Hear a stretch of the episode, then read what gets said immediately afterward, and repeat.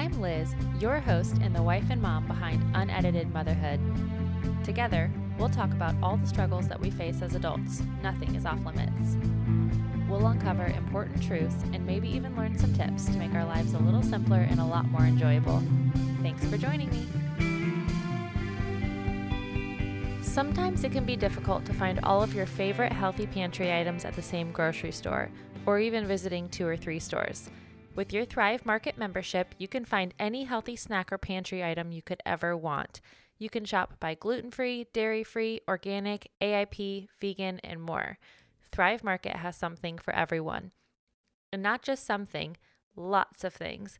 They sell cookies, pasta and pasta sauces, salad dressing, nut butter, milk alternatives, granola, cooking and baking oil, coffee, soup, cereal, jelly, sugar and sugar alternatives, chocolate chips, crackers, spices, dried fruit, nuts, and more.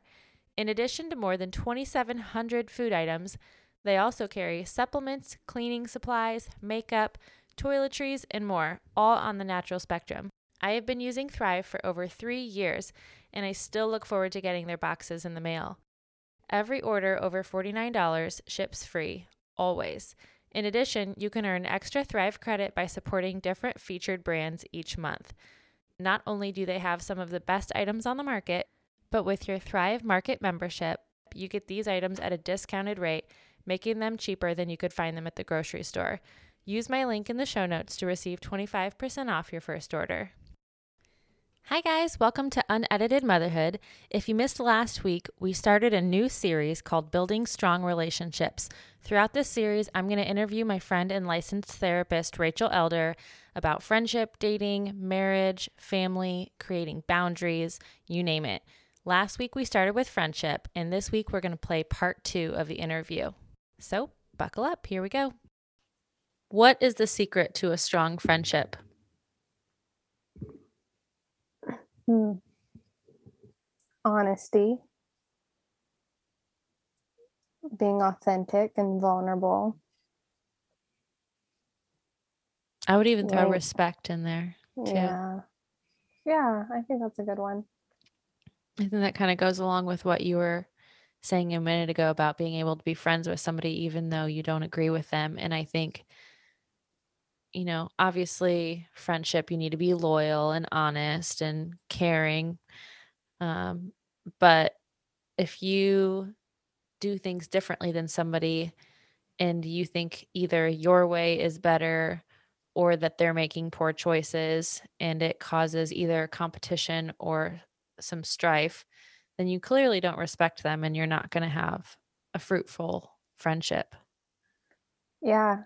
I think respect is a huge one because I think about even like high school relationships. Like we didn't understand what respect was.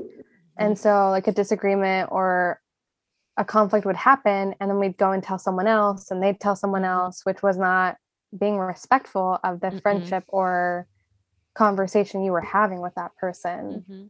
and created all that drama versus respecting of I don't agree with you and I don't see eye to eye and that's okay. I don't need to go bash you behind your back or go talk Mhm. to someone else about how it upsets me. Like if it upsets me, I need to talk about it with you because that's the Right. respectful thing to do. Right. And also, it's just not cool sharing people's business with other people. Yeah. I mean, gossip is the short word for it. People don't Yeah. like to think of themselves as gossipers because it's such a negative, negatively associated word, but that's all it is. When you Mhm. share information with somebody else that wasn't voluntold, kind of like you, when we were prepping for this interview and you were wanting to tell a story about the boy from the mall. Mhm. It's Yeah. like, well, we'll just make sure not to say his name. And you're like, oh, well, you know, you hadn't thought of that. I was like, well, he didn't give us permission to share his identity, Yeah. you know, with whoever is going to be listening. And that's, you know, that's not respectful to not give him anonymity if he doesn't want that story show or that story told with people. Yeah. Um, so that's the same thing, you know, with gossip, or even if you have a concern about somebody, if it's not your business to tell, don't tell it. and that can make or break friendship for sure. Yeah. Well, and I mean, that's what therapists are for, to go work those things out with. Or you you do give the an- anonymity piece of like, eh, you know, I have a friend versus, Mhm. oh, I was talking to Liz the other day and she said this and that concerned me. But I have a friend who said this to me and I'm not sure what to do with it. Right. If you're Mhm. looking for actual help and support. Right. If you're not just doing it to get it off your chest, but if you're doing Yeah. it to actually look for support, because generally, if you want to support somebody, ask them how they want to be supported. And if they're not sure, then maybe you can try to find Mhm. your own way of supporting them. Yeah. But the first inclination should not be to turn to somebody else because it's Yeah. not your business to to solve. Yeah. I feel like that's where the huge difference is from like childhood, high school, middle school friendships to adulthood is that respect piece. Like you know what Mhm. respect is better, you know Mhm. how to give respect, um, ask for respect. And I feel like that's what makes a difference in adult relationships. Mm-hmm. Absolutely. And I think because, um, you know, we kind of talked about how our friendship evolved over the years, which we didn't really get into, you know, the progression of that. But you went off to college, I stayed at home. Um, you were still my closest friend, even though you went off and, you know, reconnected with old friends and had your own like house full of people. And I was not not all alone, not whoa Liz, but you know, I, I didn't really do anything. So I didn't really expand my friend group. So um, you know, we tried to maintain our friendship even though you were super busy. And then after, you know, college, you moved out to Washington for grad school.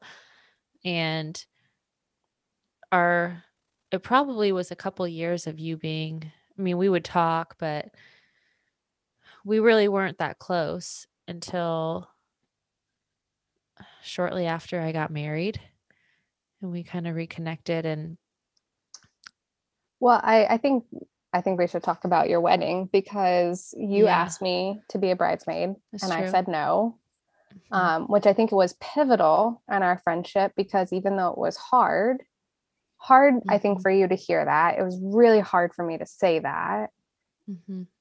but we accepted it and didn't let it be like, and we're done. But I remember Right. being at your reception, and I think I was talking to your mom. Oh, Mama, Mama Greer, love her. And you must have come up, or she was saying something to me, which made me cry. And then you came up, and we had that moment, even though it was like the a big day for you, and there was a ton of people around, but it was like that.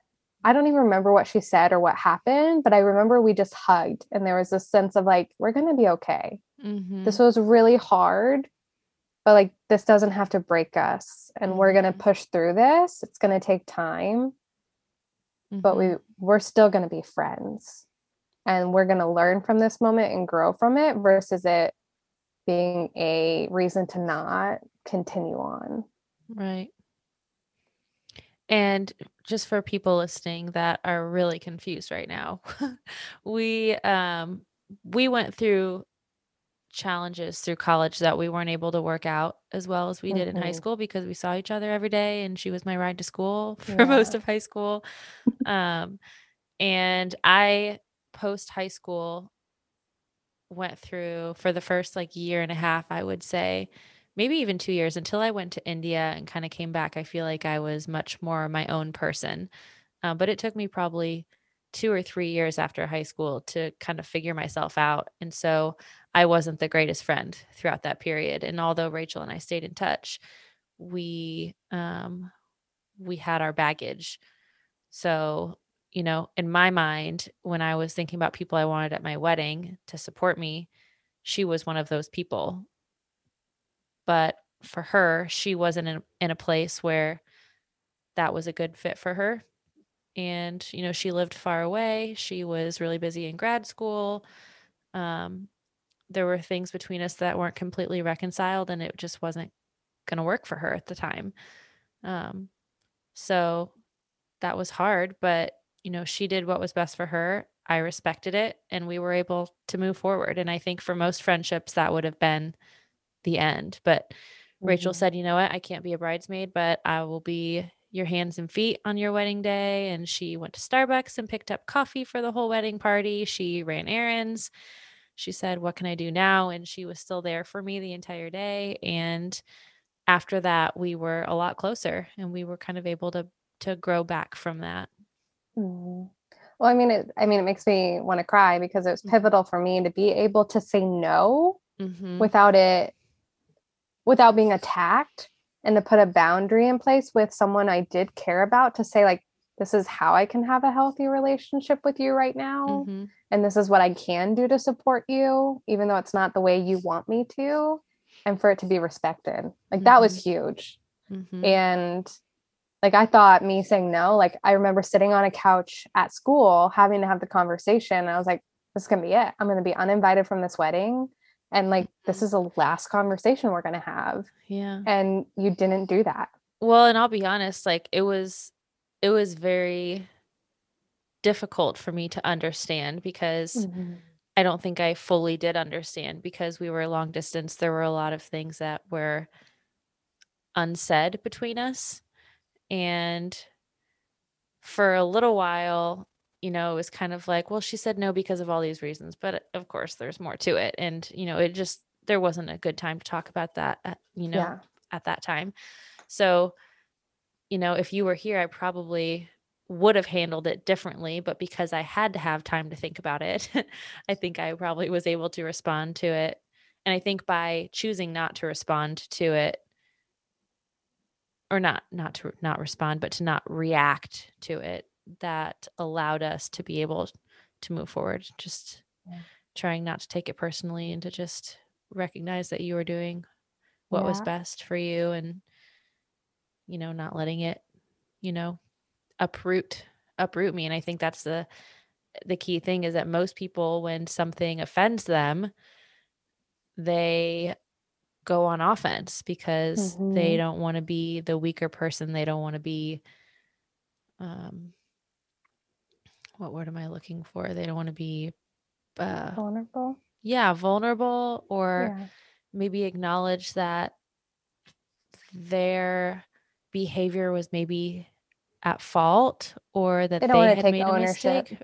Yeah. Right. And they don't want to yeah, they don't want to appear weak or you know targeted or whatever. So yeah. they'll just be like, F you. You know, I don't yeah. I don't need that kind of negativity. If she doesn't want to be there for me, you know, forget it. Don't come to my wedding. I don't want to see you. And you know, they take yeah. everything so personally and um I think if you hadn't said no, then you might not have had the boldness to confront the conflicts in our relationship and we might have just kept going as you know insincere friends for a long yeah. time. Yeah. Well, so and was, I mean, it, I was, I mean, my, I was ready to quit grad school at that point too. Like the whole first year of my program was all about like really knowing yourself and knowing your story and the pain you hold. And so, like, I was doing that every day in school. Mm-hmm and so i i think even in that moment like i was saying no and i kind of knew but didn't know all of it because i was also wrapped up in all this unraveling of my life story. Right. And there was like i, I don't even know if I, I didn't even know if i was going to be able to make it to your wedding because i had a huge final that hadn't been scheduled and the teacher had said well i think it's that that monday or something. And i was like i don't even know if i'm going to make it to your wedding. Mm-hmm. Um so there was like some like legit factors but there was also this mm-hmm. piece of like i can't authentically say yes i so want to be a bridesmaid right now because i was battling this like i, I don't even know where we stand in our friendship but i i didn't know how to be vulnerable and share it with you because i would think i was really scared that that would be it. We wouldn't overcome this one and we're done. And i didn't want that but it could have been a reality. And i think through through that, like aside from the issues that we'd had, you saying no, but then still being there to support me was more support than I got from other people that I had expected more support yeah. from. and so that was very eye opening for me too. Like other people that were really quick to say yes to either save face or just for Yeah. you know the experience um you know they showed their true colors by saying yes to something maybe that they shouldn't have Yeah. Yeah, it's hard. It's hard being adults making decisions. you want to peek at my babies there's dwayne can you see Oh, him hi, baby. Is yeah, Yeah. right there. And then Ada is oh no, she's in her bed. That's what I was gonna say. She's completely under the covers. She probably still is completely under the covers. Yesterday, she does quiet time. She doesn't do a second nap anymore. Mhm. And she went back there for quiet time. Was so exhausted because my little brother stayed with us overnight.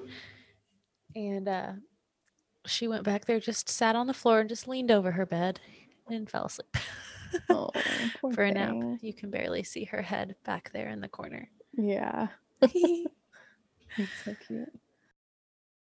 we already talked about this a little bit, but let's talk a little bit more about how to navigate arguments and work through differing opinions. You know, say it's a really good friend that you have and um insert in your mind whatever is going on in your guys your listeners out there whatever challenges that you're facing with one of your friends or a sib- even like a sibling friend or a sibling that you consider a friend or whatever um, whatever that you guys are facing that you can't seem to get past and there have been times with a friend where we've we've hit a hurdle and thought how are we going to move past this?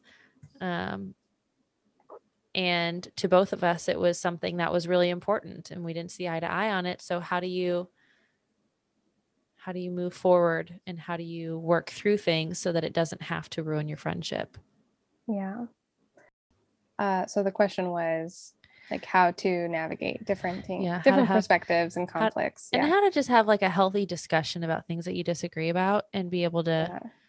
you know say there was a big blow up like i had Yeah. an experience with someone where things kind of came to a head they'd been kind of holding on to it as to not disturb the relationship and then finally there was like this moment where they felt like they were just getting things off their chest but it was totally explosive for me even though i didn't react in the moment and so then i was like i'm never talking to her again and you know we worked through it but how do you what's a healthy way to do that Yeah. So, I mean, this is what I walk couples through often, but it's a relationship, so it can apply to a friendship too. Um, oftentimes, unless you are dealing with conflicts in the moment, we do tend to pile them up. Mhm. So, if that is the case and there are multiple things to talk about, you have to start with one at a time. You can't solve all of them at the same time.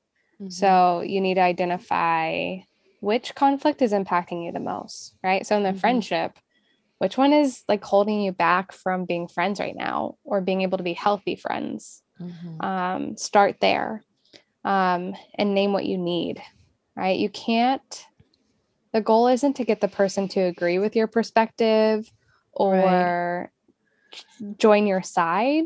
The goal is to help them understand your perspective Mhm. right? And why it's important to you. But then getting behind what do you need from them, right? Do you need them to just say that they understand?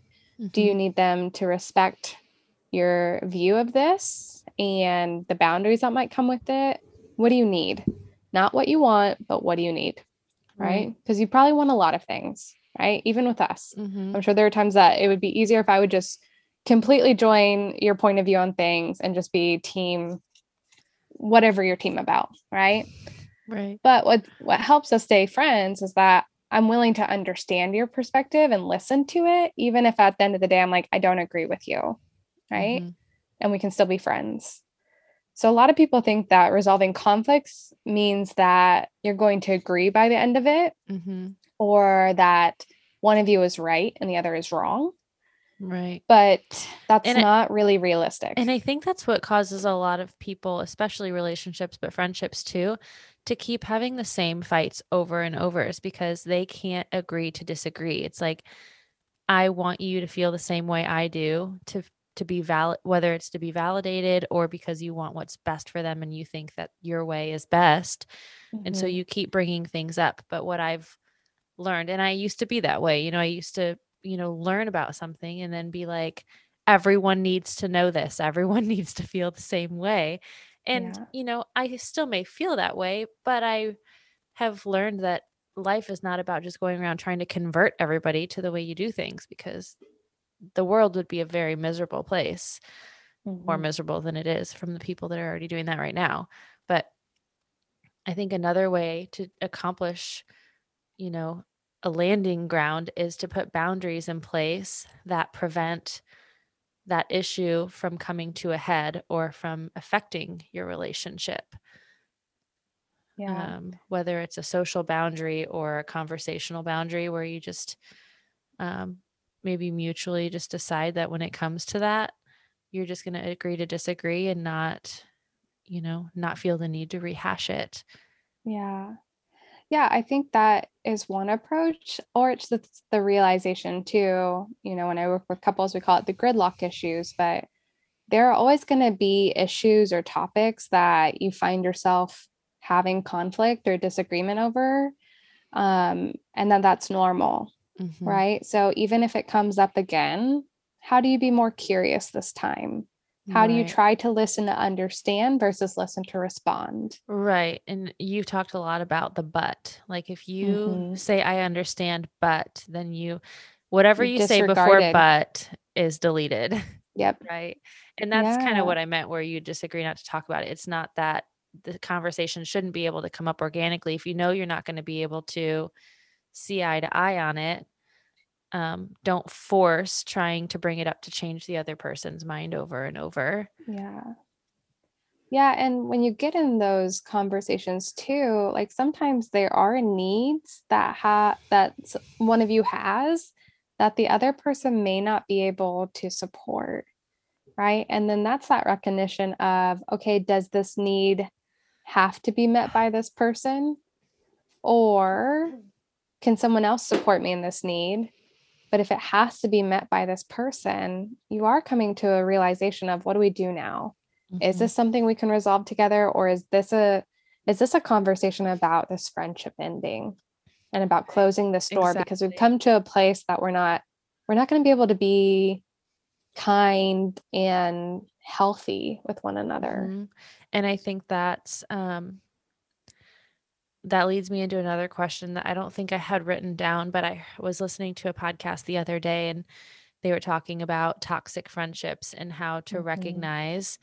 And um, there was one example that he's a the the podcast I was listening to is Jordan Peterson. I don't know if you're familiar with him or not. Mm-mm. He's um an intellectual, but he's also a clinical psychologist, and he is Oh, very very well read, very intelligent. One of the most intelligent people that you know my husband could probably he would list off the five most influential people in his life i think he would be one of them um, and mhm. he does incredible teachings and lectures he's canadian but anyway he was doing this thing on toxic people he takes uh, questions from his audience and he was talking about how if you have somebody a friend or a family member or whatever and they're constantly you know, complaining about something, for example. It's like, okay, you listen to them once, you listen to them twice, and after the third time, you, in order to preserve them and the the relationship, you need to say something. And so I think with conflict, um, you know, there's a lot that you have to, you know, we're all imperfect, so there's going to be things that you have to take with a grain of salt, or oh, they were having a bad day, or you know, Yeah. whatever.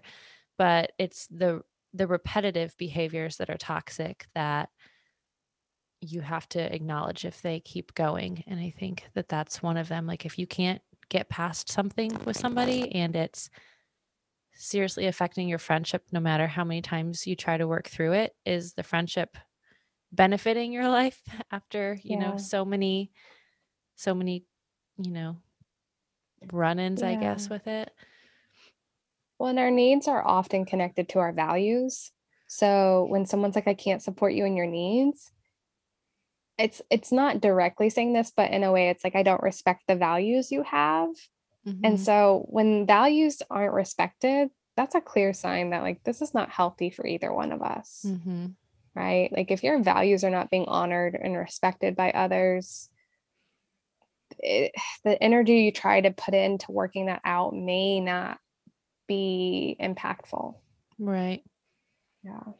And I think that's kind of why one of the reasons why I prefer to have fewer friends but closer friends. It's like there's a lot of crap that comes with friendship. I mean, friendships Yeah. are great, but even your great friendships, you know, they're going to have trouble or Yeah. disagreements or if I mean, hopefully if both people are mutually respectful and understanding and have this perspective that you know, you're not going to agree on everything. Let's focus on the strengths of our friendship and let it thrive that way. Yeah. Um, but a lot of times, especially with superficial friendships, or when you just have a lot of friends that don't always reach that deep level, um, I just the crap isn't worth it in those in Mhm. those friendships. To me, you know, it's like I don't, you know, there are values that are really important to me, and if I can't get to a place where somebody understands that about me, then that's not really somebody that I want to invest Yeah. uh, you know, a friendship in. And that may sound really harsh, but you know, I'm I'm at a point in my life now, I'm almost 30, and I want my relationships and friendships to be meaningful. I want to build I want to build friendships that are going to, you know, make me a better person and hopefully I can inspire them to be a better person and Yeah.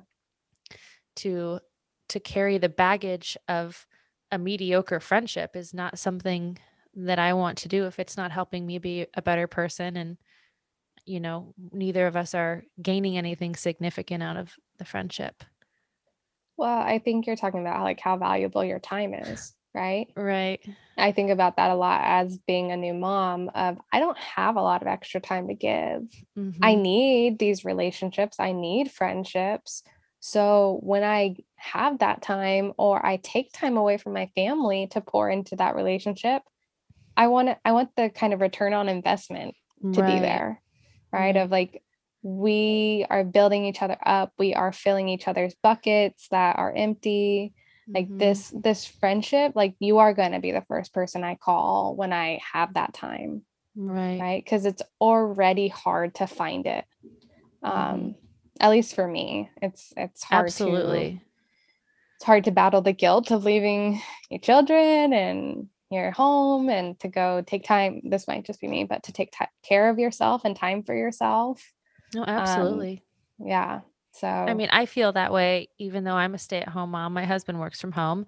So we're all home together all the time and I, you know, I definitely struggle with with that.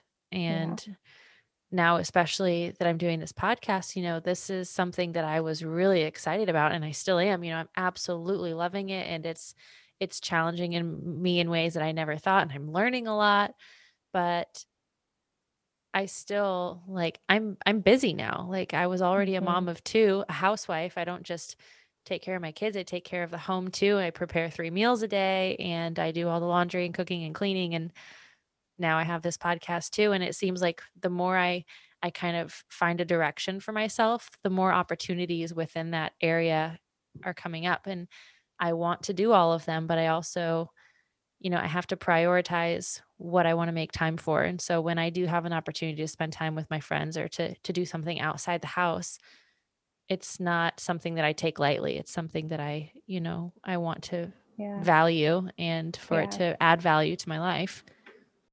No, I don't. I mean, it is totally fair to say like I want relationships with people that I care about. Mhm. right? You don't want, I think most people want that, right? That's our humanness of we desire to be loved and known and connected. Mhm. And we don't have that with everyone. We're not meant to, and that's okay. So it's okay when you meet someone or even friendships that have lasted for a while and life changes and you evolve and they change and life gets busy. It's okay to come to a point of at one point in time, you were a very important person in my life and Mhm. someone I did spend a lot of time with. And I'm now at this point in my life where that isn't the same. And you're not the first person I call. I'm not a bad person. You're not a bad person. Mhm. This is just how life works. We change and we evolve, and our interests change, our values change, and we're living life as humans as we're supposed to. Right. And it doesn't mean you have to like burn bridges with these people or completely cut them out. And you can still Yeah.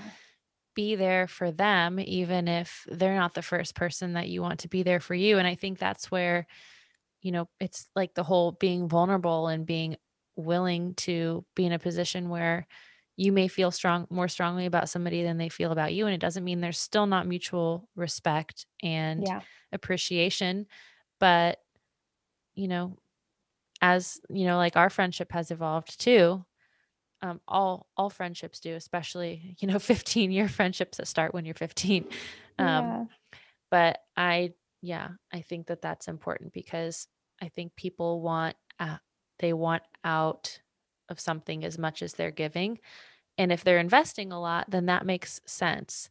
But with Yeah. friendships, as they change, to try to hold on to something that isn't working for you anymore um, can just weigh you down and it may keep you from some other really great possibilities and Yeah. opportunities.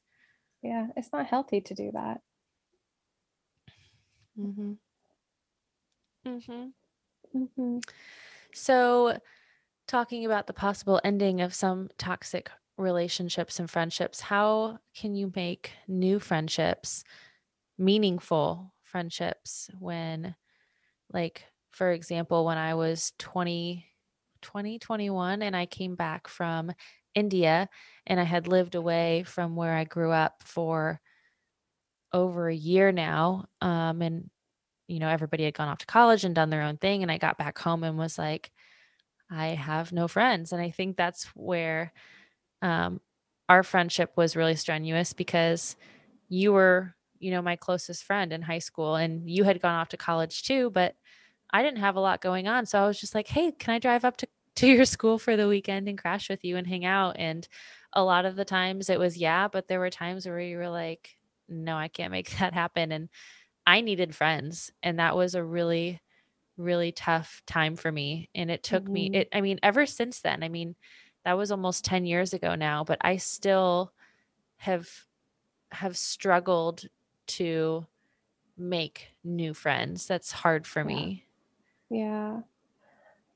Well, I think there's a protective factor that goes into it, right? Of like, I know what a good friendship can look like, and it can take time and energy. And I don't know if I want to do that. Mm-hmm. But I think you have to take the risk, right? Someone has to be vulnerable, someone has to take the first dive in. Mhm. So if you encounter someone or meet someone that it's like, there's something, there's some vibe there, right? Or some interest in you getting to know them Mm-hmm. Choosing to be vulnerable and take that risk and say like hey do you want to hang out i really enjoyed connecting with you i'd love to grab coffee or i'd love to get Mm-hmm. It's kind of like together dating again. it's so like dating it's so yeah it is like dating Yeah. And what's yeah helped me recently in the last year or so is looking for friends in areas where I'm passionate. Um, hmm I'm yeah you know, I'm an advocate for medical freedom, and that's really important to me. And I was able through social media to find a network of people that felt the same way. And this is another, you know, hobby or interest of mine is connecting all these people that feel the same way that independently can be isolated because, you know, it's a really touchy subject right now.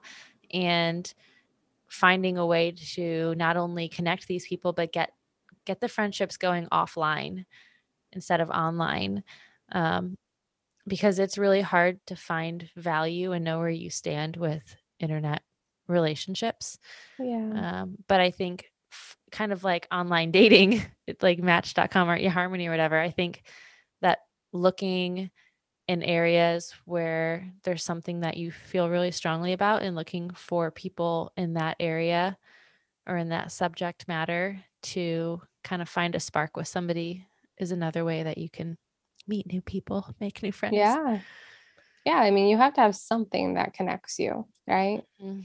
uh, i mean you don't have to but it, it's a little bit easier yeah Mhm. yeah um yeah finding you know doing things and finding people in those environments where you have you find joy or mm-hmm. you know for me it was like i did make some great like social media friends from the fitness mm-hmm. interests i got into and while some of them i have never met in person i like i do value them like i just sent one of them a book the other day of like oh you need to read this i'm going to buy it for you i've never met you in person Right. But you've been so kind and supportive, and I want to mm-hmm. support you. Mm-hmm. Um, and we just connected from a general interest of fitness. Right.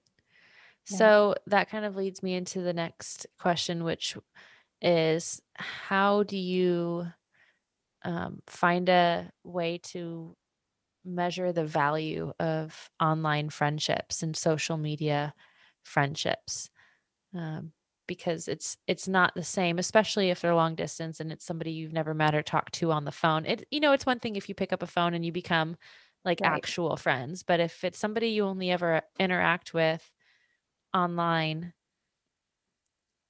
what kind of value and how do you see social media friendships and you know what's your opinion on that yeah. i mean my experience and my thought of is I often don't know their value until there's a like a vulnerable moment shared between us. Mm-hmm. Right. Of like there's this mindset of like this is just social media, like we're people behind screens. Like mm-hmm. it's not this one-to-one interaction necessarily. Um, but then there's a vulnerable moment that happens, whether it's them sharing, like, hey, I'm really struggling with this. Can you can you help talk me through it? Or I saw that you've mentioned this before, and I kind of want to ask you some questions about this. Uh, someone takes that risk essentially to make it more than this, like liking each other's pictures or clapping to your post, and someone takes that risk and makes it more personal. Right. Um, and then it feels like like I would say they were a friend. Like I'd love to meet them in person if you know our lives cross that way. Mm-hmm. Um, are they who I call when I'm in emergency. No, but I do value them. It's a little bit different than like how I value us. Mm-hmm. Um, because we haven't had that in person moment, um, eye to eye in a way.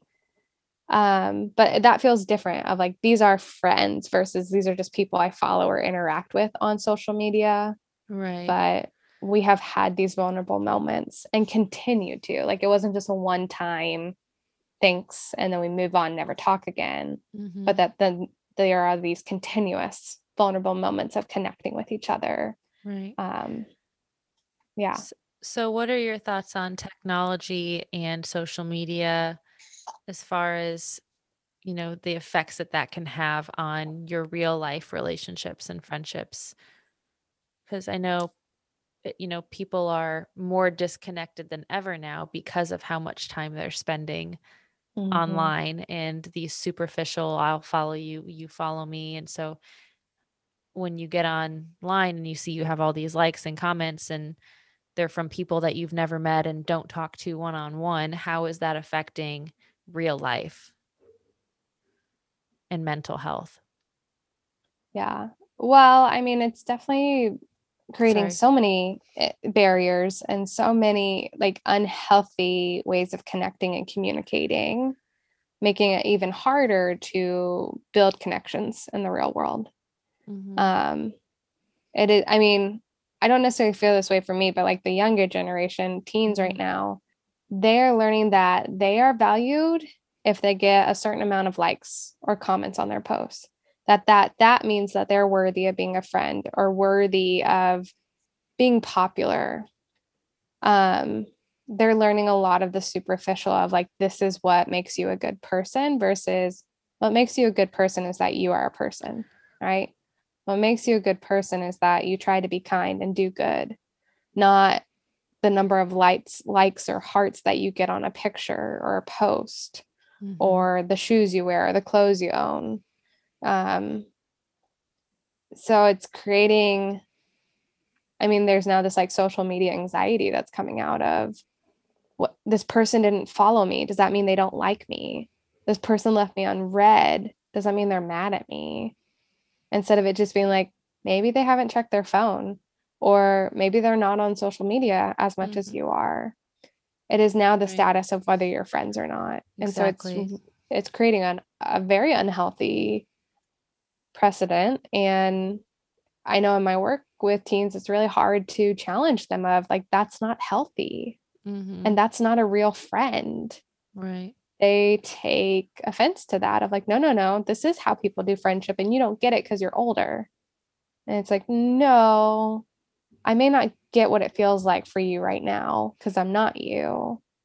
But I do know that that's not a healthy friendship. That's not what real relationship is.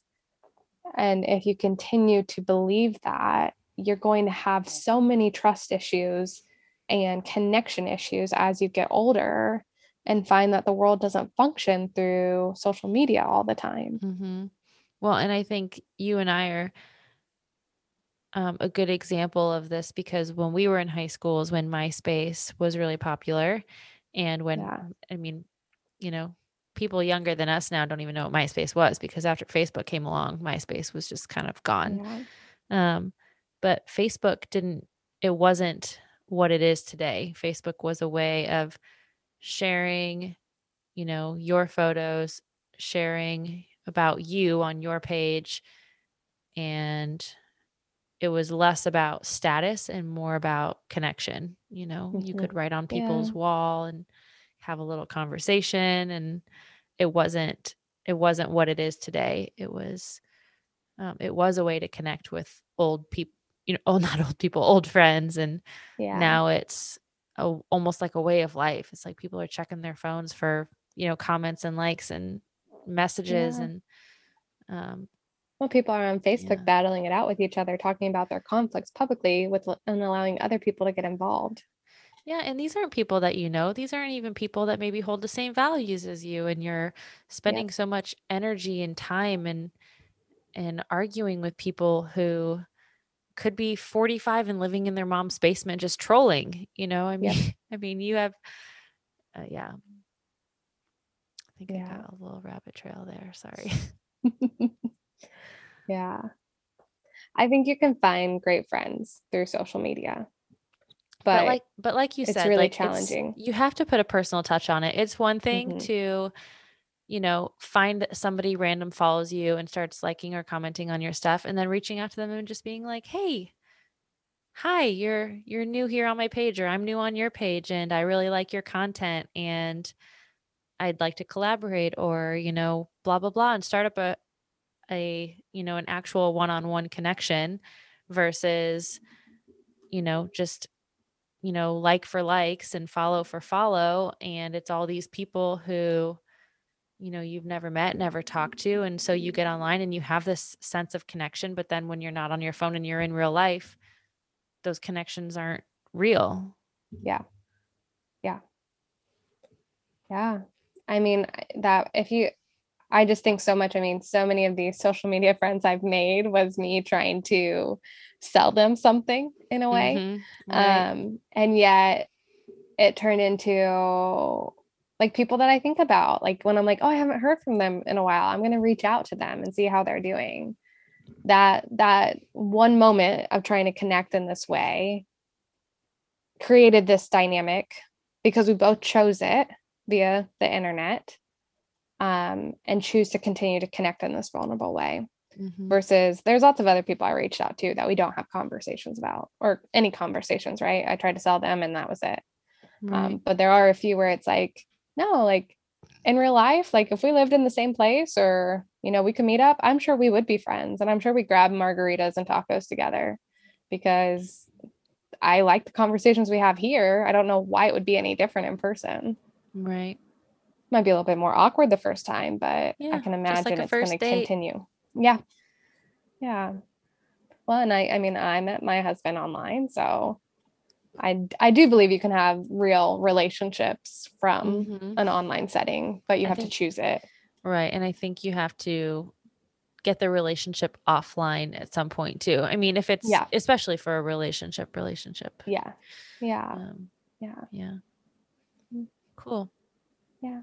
So we talked a little bit about um, you know, the value of a friendship and, you know, as busy adults and moms and wives and whatever, you know, your responsibilities are, um, making time for friends can be tricky. So, how often and how do you make time for friends, you know, as a mom or a wife or as a working adult? Yeah. I don't think I have a great answer to this because I had my baby at the end of December and then, you know, I was very anxious the first few months about the flu and like her getting sick. And so I didn't do much. I also didn't have a lot of energy to do much. I did go out with a friend like three weeks after she was born to the zoo. And I always tell my friend, I'm like, I'm so glad you asked me to go, but that was a terrible decision on my part to go because that was too much for me. Yeah. I didn't leave the Um, house Yeah. soon. yeah I, yeah it was it was a bad life choice lesson learned um but by the time i was ready to like i wasn't so anxious about her getting sick um covid happened. And so i live in washington state. It was like the number one hotspot other than new york for a while and the world shut down here and i couldn't I just it was it was very conflictual of like do you go and see people? Do you not and it was too it was so anxiety inducing for me that I was just like I'll just stay here. Yeah. Um so I don't feel like I have a great answer. I think now I have noticed when I hit my breaking points or like I'm mommed out that I'm like okay it's time to have girlfriend time. Like I need to go I need to get out of this house mm-hmm. and I need to go hang with the people who I know are going to accept me even if I'm brain dead right now. Right. Right. Of like, I don't have a lot of energy, but I just need to be around you. Right. And Um, sometimes sometimes for me maybe I can share a little bit about this since I'm on my second one now. Um but generally I find that if I wait until I get to a point like you were at where you're mommed out, um I've waited too long because Yeah. I'm I'm getting I'm less patient with my husband. I'm Yeah. overreacting with my my kids. Um I'm resenting doing duties around the house. I'm like, I need to get out of the house. And I think it's better to not let it get to that point. And obviously, Yeah. I think everybody would agree with that, but finding how you can prevent yourself from getting to that point, I think is the tricky part because Yeah. there's not just infinite hours in the day to go do things and, you know, childcare and um, busy schedules and bedtimes and everything like that plays a part too. But for me, I, when I start, when I start getting to a place where I notice that I'm getting frustrated about things that normally don't frustrate me, or I'm having trouble responding to different situations that I normally don't have trouble with, I try to look for those signs early and just say, you know what? I need to go to the grocery store by myself and not take Mhm. the kids with me, or Yeah. I need to call so and so and see if she wants to do a play date and I can bring the kids over to her house and just, you know, have a little bit of adult time. Um, Yeah. I, if you like do the Enneagram, I'm an Enneagram two. So I go into this like helper mode of like, I put everyone else's needs before my own. mhm. So I think what you said is so important because I'm in the mode of like, I will put myself bottom priority. But Mhm. then when I don't have any more to give, then I am resentful. I'm really angry a lot and I'm short tempered and I'm just nasty to be around.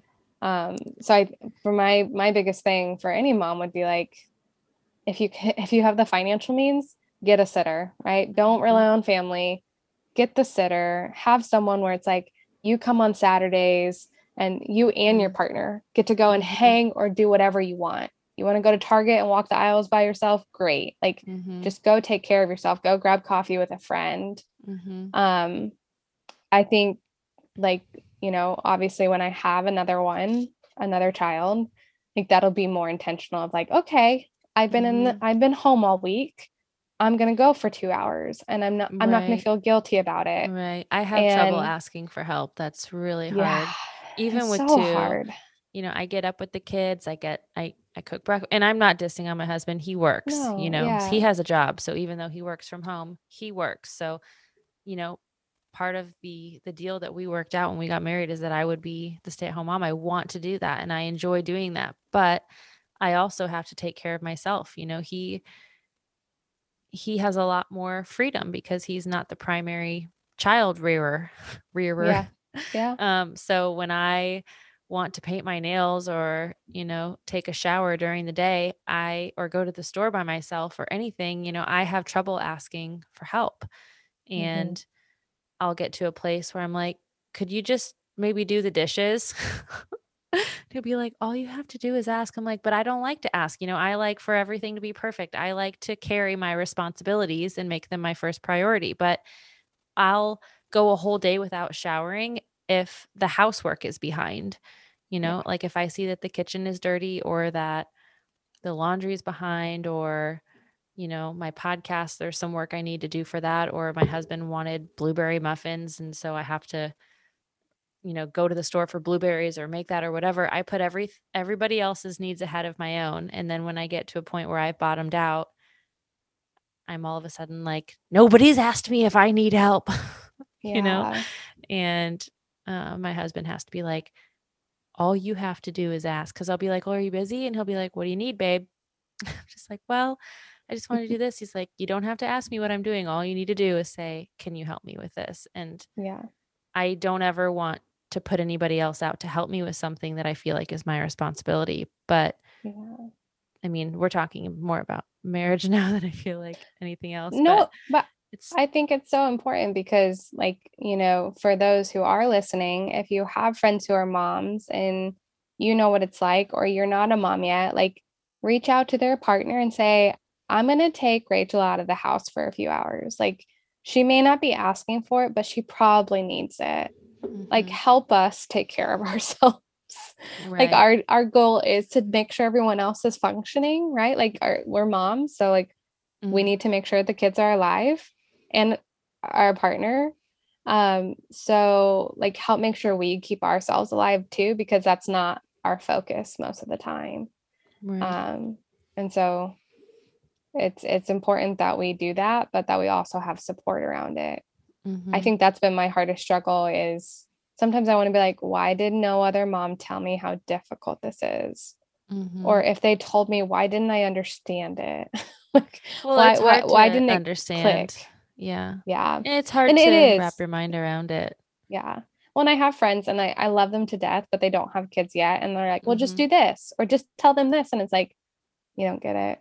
And Yeah. and that's okay. Like I'm not gonna hold that against you because you haven't walked this yet. And that's okay. But you don't get it. right. And and that Yeah. is uh, that is hard. It's hard for moms to be friends with non-moms. Yeah. I feel I feel like that's not that it can't happen and I have great Yeah. friends that are not moms, but it is it it is a- a life-changing thing and you know, before you have kids and before you settle down, you know, your family of course, but next to that your friends are, you know, the biggest part of your lives generally. Mhm. And once you get married and have kids, that changes. And while you still value your friendships, you know, other priorities, you know, get sent up to the top. Yeah. So, Yeah.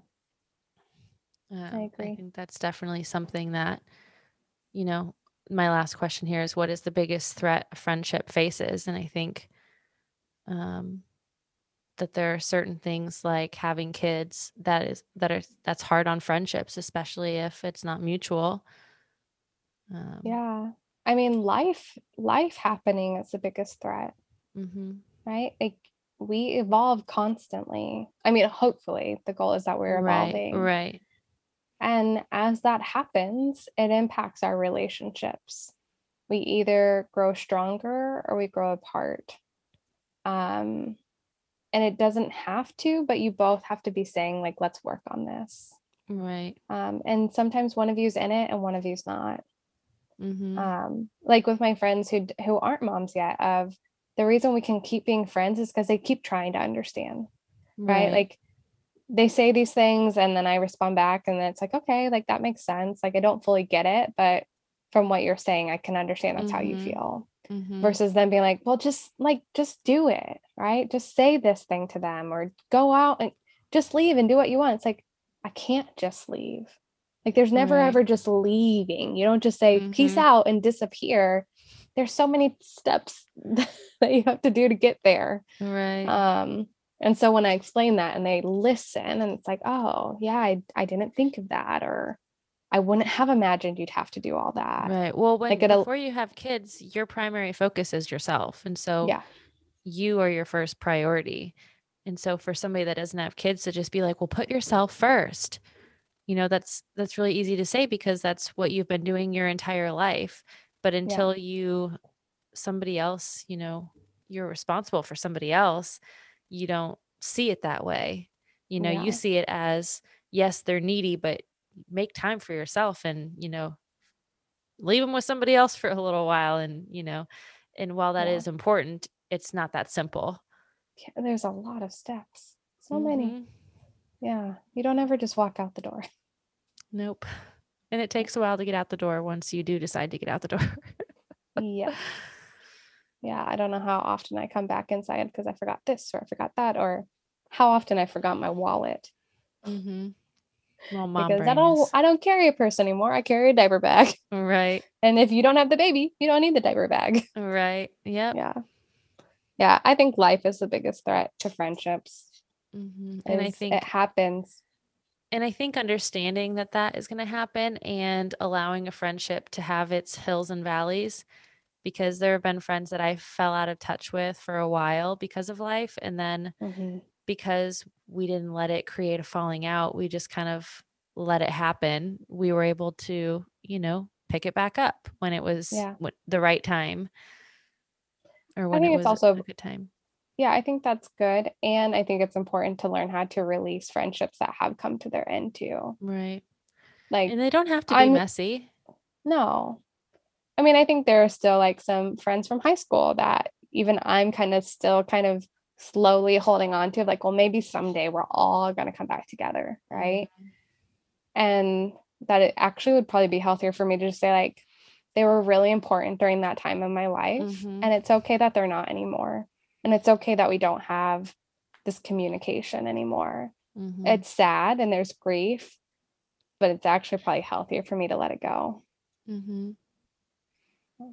Yeah, because if it was a friendship that they valued, it would it wouldn't be the way that it was. And by focusing Yeah. on that, you're you're wasting your energy on something that isn't instead of something that could be. Yep. Yeah Great. Well, I think that's a great place to end our interview today. yay Thank you so much. You're welcome thanks for having me I hope this was both fun and um, maybe a little educational or inspiring for some people. Hopefully, they learned something about, maybe had some light bulb moments about some of their friendships and um, were entertained by our friendship. we're entertaining for sure oh, we are. yeah. Well, like I said, thanks for being here. We are going to do another interview for next week about dating. yay Yay! us little boy crazy girls Yeah. And boy, do we have some more stories for you. Whew. yeah That's going to be fun. it'll be fun yeah looking forward ah. to it So, guys, I hope you enjoyed that first episode that we did with the Building Stronger Relationship series, talking about friendship. If you did, please give us a review on iTunes or Apple Podcasts and share it with a friend that you think might enjoy it as well. And as always, head over to Instagram at Unedited Motherhood Podcast for more content. Also, there's the blog post over at uneditedmotherhood.com, and you can find all of the transcriptions for the podcast episodes there as well. We'll be back next week interviewing Rachel about dating. So have a great week, and we'll see you then.